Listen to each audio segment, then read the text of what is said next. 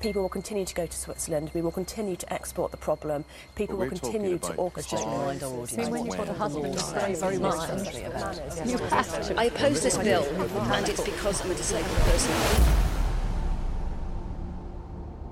I think we're doing this to explore what feels to me, because of my circumstances, a terrible injustice, which goes back to a law that says I am unable to commit suicide myself because I am now too disabled to be able to do the deed myself and will need assistance, either medical assistance or assistance from a friend.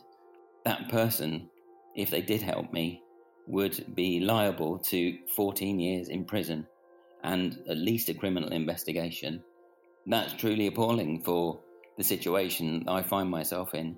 And what I want to do is explore the, the uh, rights and wrongs around that, the arguments for and against um, the situation that people like me find ourselves in. I do not believe that dignitas brings dignity to death. I think it brings a speedier death, and I question the best minds that we have in the world. Is that the best that we can offer? The current law, Madam Deputy Speaker, forced my father into a lonely decision and a lonely death. He and many others like him deserve better.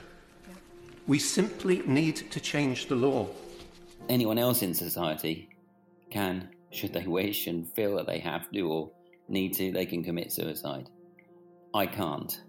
And the ironic thing is that I'm terminally ill, facing, by all accounts, a very bleak future and a pretty unpleasant death.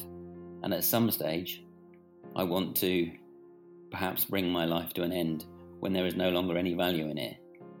This argument about what happens at the end of life, particularly for the terminally ill, has been going round and round in circles on and off for, for decades now.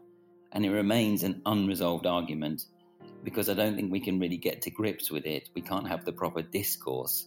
Um, there's a whole variety of reasons for that. I think one is it's emotive and another one is it somehow it falls into the sort of culture wars area where on one side you have the liberal elite and the other side you have the conservative sanctity of life view and the assisted dying conversation is somewhere in the middle of that and we are pulled by these sort of tectonic forces that are going on around us.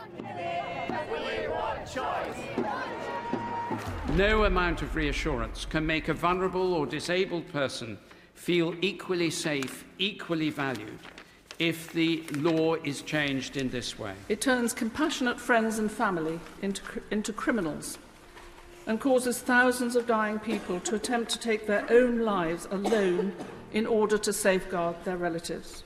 So, what I wanted to do was have a podcast kind of from the middle where people who are actually very much involved in this argument, not at the polar edges of it, but actually people affected by this argument could talk with one another about their differences and to see if we have any commonality, to see if the debate really needs to be this polarized, and to see if we can have a better, more grown up uh, discussion in this country and improve the discourse on a really emotional topic.